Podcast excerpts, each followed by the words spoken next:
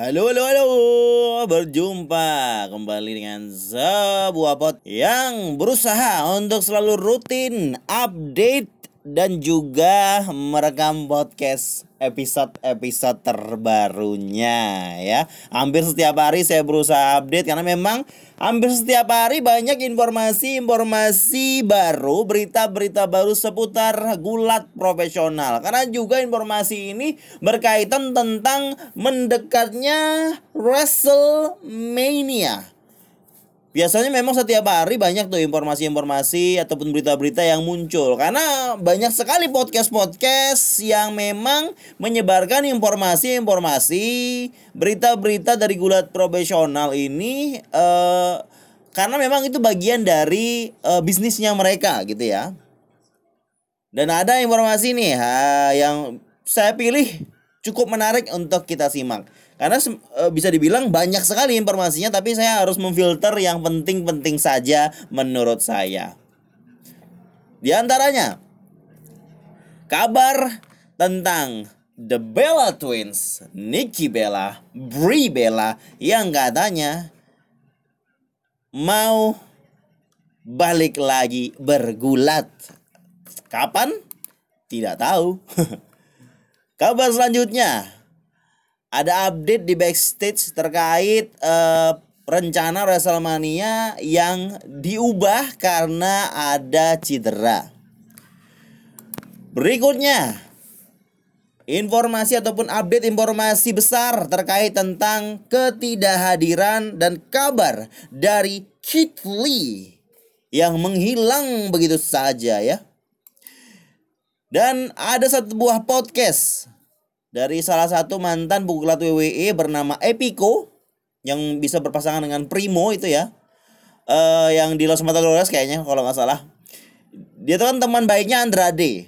Dia mencoba ngasih tahu nih di podcast uh, Sports Kida kalau dia di interview nih Sports Kida kalau dia uh, tahu alasan kenapa Andrade keluar. Soalnya Andrade yang bilang ke dia.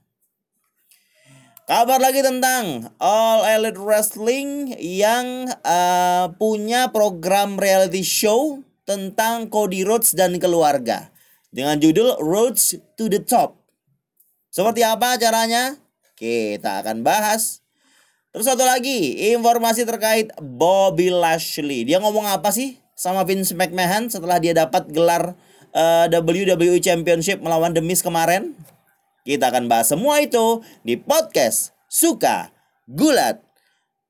Suka-suka, gulat-gulat. Selamat datang teman-teman yang mengemari gulat profesional. Selamat datang di podcast Suka Gulat. Terima kasih sekali lagi buat yang selalu mendengarkan lewat Spotify, lewat Google, lewat Apple, lewat provider-provider podcast lainnya.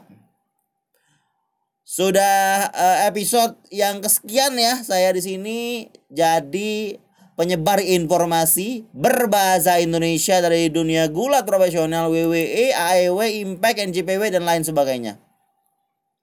Informasi pertama datang dari Be Bella Twins, Nikki Bella, Brie Bella. Jadi uh, ini informasi datang dari lagi-lagi dari Wrestling Observer yang memang cukup kredibel ya walaupun pernah beberapa kali salah uh, kabar. Atau mungkin rumornya memang nggak benar begitu ya. Tapi Wrestling Observer ini seringnya benar. Jadi dia bilang di Wrestling Observer ini katanya kalau The Bella Twins itu diskejulkan akan kembali ke ring beraksi bergulat di WWE di musim uh, gugur fall di tahun ini. Kalau musim gugur berarti itu berada di kisaran uh, bulan September dan juga Desember ya. Jadi sekitaran akhir tahun nanti musim gugur kemungkinan kita akan kembali menyaksikan Bella Twins beraksi di atas ring. Padahal kita kita tahu sekali kalau di uh, masa sebelum musim gugur tepatnya di sebelum WrestleMania besok kalau Bella Twins, Nikki dan Brie itu akan diinjak ataupun diresmikan menjadi Hall of Famer di tanggal tepatnya 6 April waktu setempat ya. Berarti dia akan bergulat sebagai Hall of Famer luar biasa. Dan dalam uh, podcastnya uh, Bella Twins, The Bellas Podcast, Ketika dia kembali kata Niki, Niki bilang kalau dia nanti mau kembali uh, di atas ring, dia bilang dia akan uh, maunya uh, tag team bersama Brie. Dia mau datang sebagai kembali sebagai Bella Twins untuk satu kali lagi uh, run, one last run terakhir ataupun kesempatan terakhirnya dan ingin menyasar WWE Women's Tag Team Championship. Ya belum tahu ya nanti Bella Twins akan menghadapi siapa yang akan jadi Women's Tag Team Champions pada saat musim gugur ke depan. Apakah masih dipegang Nia Jax dan Shayna Baszler? Kita tidak tahu ya. Akan sangat menarik ketika kita akan melihat nanti Bella Twins kembali lagi karena sudah lama ya. Tapi kalau Nikki Bella sendiri itu udah uh, pernah juga nih eh, nggak uh, lama sebenarnya dia terakhir uh, wrestle ataupun mugulat itu ta tahun 2019 pada saat uh, WWE Evolution ya. Eh bukan nih di tahun 2018 di WWE Evolution di tahun 2018 Nikki uh, punya match bersama Ronda Rousey untuk Raw Women's Championship match dan dia kalah. Dan di tahun 2019 si Nicky ini mengumumkan kalau dia itu ada uh, cedera ataupun injury atau bisa dibilang ada sesuatu sis seperti kayak uh, bisul gitu ya bisul katanya yang ada tapi bisul lebih. Kok bisul sih? Sis tuh bahasa Indonesia nya apa ya? Lupa. Pokoknya kayak ada gundukan katanya yang ada isinya semacam jerawat gitu atau bisul lah lebih tepatnya. Itu ditemukan di dalam otaknya katanya dan ini membuat dia harus mengakhiri karirnya di WWE. Mungkin buat yang belum tahu uh, kenapa Nikki Bella nggak pernah muncul lagi ya, itu karena hal barusan yang saya sebutkan. Dan uh, mereka mau nanti pas return mereka akan mendapatkan Women's Tag Team Titles gitu ya. Karena memang ya bisa dibilang cukup bisa dimengerti karena itu bisa jadi uh, kesempatan terakhir mereka untuk berada di ring WWE lagi. Pastinya akan kita tunggu kehadirannya Bella Twins nanti kalau jadi ya di akhir tahun.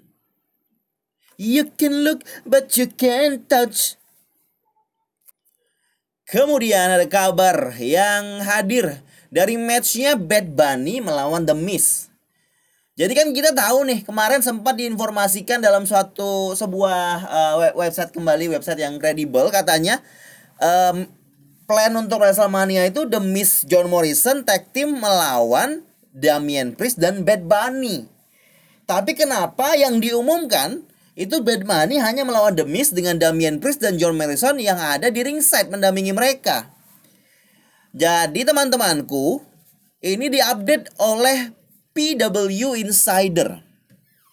Memang katanya plan di awalnya memang Chris Bunny dan juga Miss dan John Morrison di WrestleMania. Tapi rencana itu diganti karena cedera. Saya lagi cedera ya. Jadi katanya Damian Priest dan John Morrison itu ada sedikit cedera ringan. Yang takutnya ketika sudah dipromokan uh, matchnya adalah tag team, takutnya cederanya tidak bisa membuat mereka bertanding begitu. Jadi WWE memutuskan ya udah matchnya single aja Bad Bunny melawan The Miz. Tapi tidak menutup kemungkinan kalau nanti akan berganti menjadi tag team lagi. Soalnya WWE memutuskan untuk single aja yang dipromo dulu matchnya Bad Bunny sama The Miz itu karena uh, si John Morrison dan juga Damian Priest ini uh, belum tentu dia akan uh, cedera terus gitu loh. Jadi ada kemungkinan mereka akan uh, siap untuk bertanding gitu. Ada kemungkinan selama sebelum WrestleMania ini mereka akan siap untuk bertanding di WrestleMania. Jadi WWE tidak menghilangkan kemungkinan itu ya, masih ada kemungkinan untuk berganti. Tapi sejauh ini yang fix ya adalah Bad Bunny melawan The Miz dengan Damian Priest dan John Morrison mendampinginya. Jadi kabarnya bukan Damian Priest aja atau John Morrison aja yang cedera. Jadi dua-duanya John Morrison dan Damian Priest lagi cedera ringan. Ini kabar dari PW atau PW Insider. Jadi harus kita tunggu lagi nih apakah memang benar akan tetap single atau akan akan jadi tetap tag team ya. Tapi yang jelas WWE sudah mempersiapkan akan ada skenario apa yang terjadi. Pastinya The Miz, eh The Miz, Damian Priest dan juga John Morrison pasti akan terlibat ya walaupun mereka hanya mendampingi di samping ring begitu. Informasi berikutnya datang dari kabarnya Kid Lee yang sel, uh, sampai sekarang masih absen, masih tidak tampil di ringnya WWE.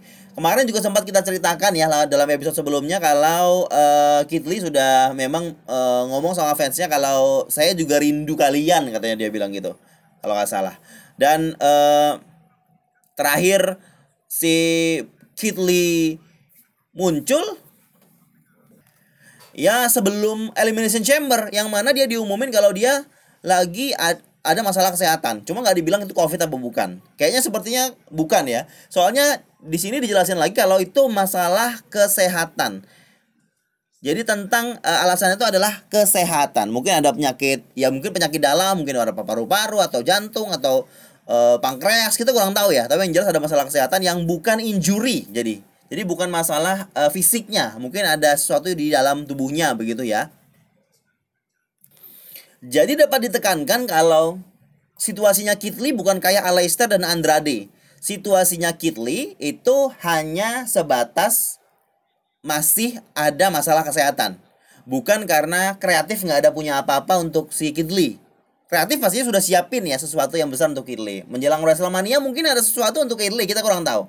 Tapi posisi atau situasi Kitli bukan seperti Andrade, bukan seperti Aleister.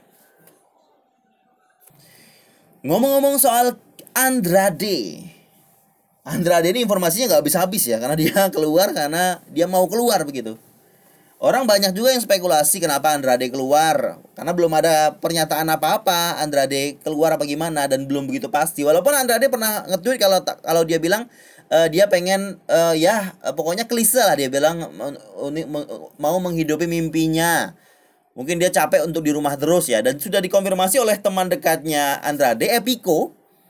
Epico yang dulu tag team sama Primo ya, jadi Los Matadores dan juga beberapa kali yang pakai uh, dari itu mana tuh? Dari uh, pokoknya dari apa untuk mempromosikan pariwisata di Kuba apa di mana ya? Di Meksiko apa gimana? Kuba kalau nggak salah. Ya ya, itulah ya. Tapi si Epico ini dalam podcast uh, apa interview bersama Sports Kida itu katanya uh, si Andrade nggak bahagia lagi di WWE karena WWE tidak pakai dia untuk cerita apa pun untuk storyline apa pun lagi. Dan ini menurut dia ini sesuatu yang toxic. Ini toxic situation yang membuat dia tidak nyaman. Alhasil itulah. Dia sudah keluar dan ini sudah dikom ini konfirmasi dari teman dekatnya uh, Andrade ya Epico ya. Kalau memang Andrade ngerasa sudah toksik nih situasinya sudah tidak nyaman lagi ya udah mending keluar aja. Walaupun di awal ditolak sama WWE tapi akhirnya diterima karena mungkin ada sesuatu obrolan lagi ya. Karena memang dia dekat sama Flair mungkin dibantuin sama Ric Flair nggak tahu juga ya. Tapi yang jelas? Kemungkinan memang ada andil Flair di situ ya. Membuat Andrade keluar tanpa ada 90 hari uh, eh, 90 hari tanpa bergulat gitu. Karena seperti yang diketahui eh, beberapa pegulat yang keluar itu yang minta keluar ada 90 ada persyaratan 90 hari nggak boleh ke mana-mana. Seperti waktu itu Luke Harper itu nggak boleh dalam 90 hari itu dia harus uh, stay tidak boleh ke wrestling mana pun gitu. Ke promosi wrestling mana pun. Nah Andrade ini beda. Mungkin ada situasi yang membuat dia di uh, apa namanya dimudahkan dikasih dispensasi. 90 hari tidak ada tidak berlaku persyaratannya untuk Andrade. Jadi akhirnya Andrade dilepas begitu saja. Ke mana Andrade? Masih jadi misteri besar News coming from AEW. Jadi uh, All Elite Wrestling baru aja mengumumkan katanya TNT memesan uh, sebuah reality show yang berhubungan dengan All Wrestling, tapi senternya adalah Cody Rhodes dan keluarga dengan judul Rhodes to the Top. Ini tipikal reality show reality show ya kayak Total Divas mungkin ya atau The Bellas atau The Miss dan keluarga begitu. The Miss and Miss ya. Ya The Miss and Miss ya bener ya. yang akan menceritakan ataupun mempertontonkan bagaimana situasi di balik layarnya All Elite Wrestling, terus juga uh, bagaimana kehidupannya Cody dan juga teman-teman serta keluarganya. Tapi untuk fans gulat ini tidak begitu menarik ya karena kita tahu kehidupan backstage-nya Elite Wrestling itu ada di Being the Elite uh, YouTube channel punyanya Young Bucks dan juga channelnya Semi Guevara biasanya yang sering ngupdate uh, sesuatu atau vlog yang berhubungan dengan backstage-nya All Elite Wrestling. Tapi buat yang penonton televisi ya, karena ini tayangnya di televisi bukan di YouTube, itu mungkin ini sesuatu yang menarik, yang baru, yang beda ataupun yang bukan dari WWE karena selama ini hal-hal tersebut ya datangnya dari WWE. Nah, ini sesuatu yang bisa dibilang uh, level baru nih untuk All Elite Wrestling untuk menggapai fans-fans yang bukan fans gulat profesional. Bisa dari fans-fans umum yang menggemari reality show. Ketika menonton Road to the Top mungkin akan uh, menjadi tertarik dengan dunia gulat dan menambah penonton untuk All Elite Wrestling itu sendiri. Ini salah satu uh, cross promotion mungkin ya istilahnya ya. Dan ini belum tahu tanggalnya kapan akan tayangnya tapi akan ditayangkan di tahun ini. Informasi terakhir datang dari Bobby Leslie yang uh, mengalahkan The Miz di episode pertama Raw setelah Elimination Chamber untuk uh, eh, WWE Championship. Memang ini butuh 16 tahun bagi Leslie untuk mendapatkan kemenangan ini, kemenangan besar ini dan katanya dia menikmati masa menunggunya. Ini dia ungkapkan dalam podcast Justin Kinner Show. Dia bilang I enjoy the wait. Saya sangat uh, menikmati menunggunya. Of course, I will uh, tentu saja saya pengen itu mendap dapat kemenangan ini lebih lebih lebih cepat sebenarnya.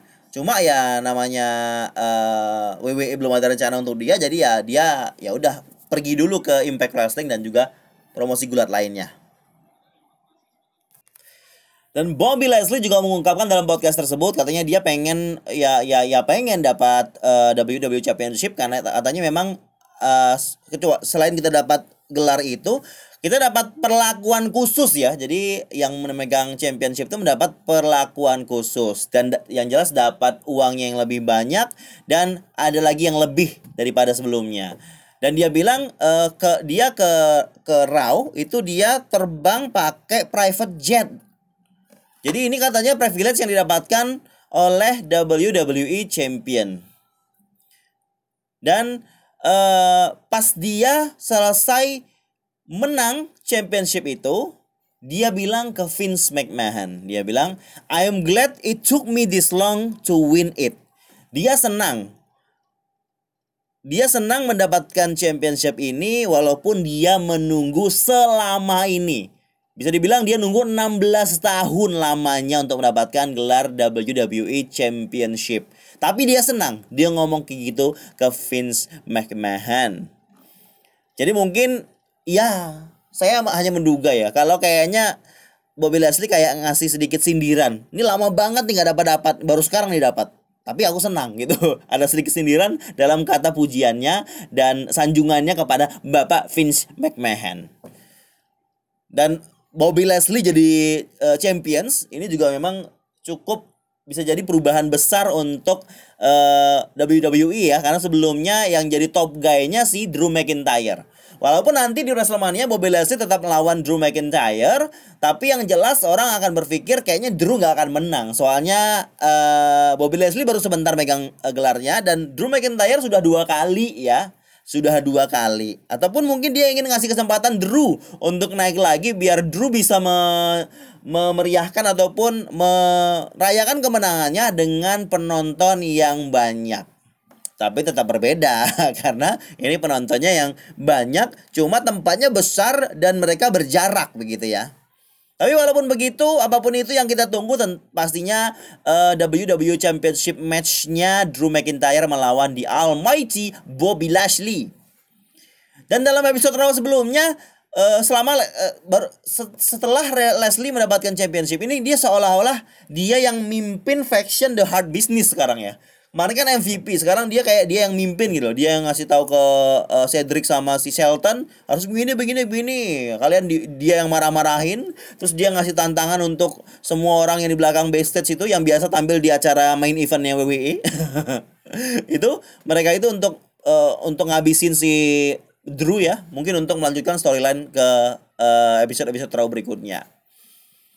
Itu aja tadi informasi-informasinya ada lima ya informasi yang sudah saya sampaikan. enam ding, ada enam kabar yang sudah saya sampaikan. Terima kasih buat semua yang sudah mendengarkan podcast Suka Gulat. Teng teng teng.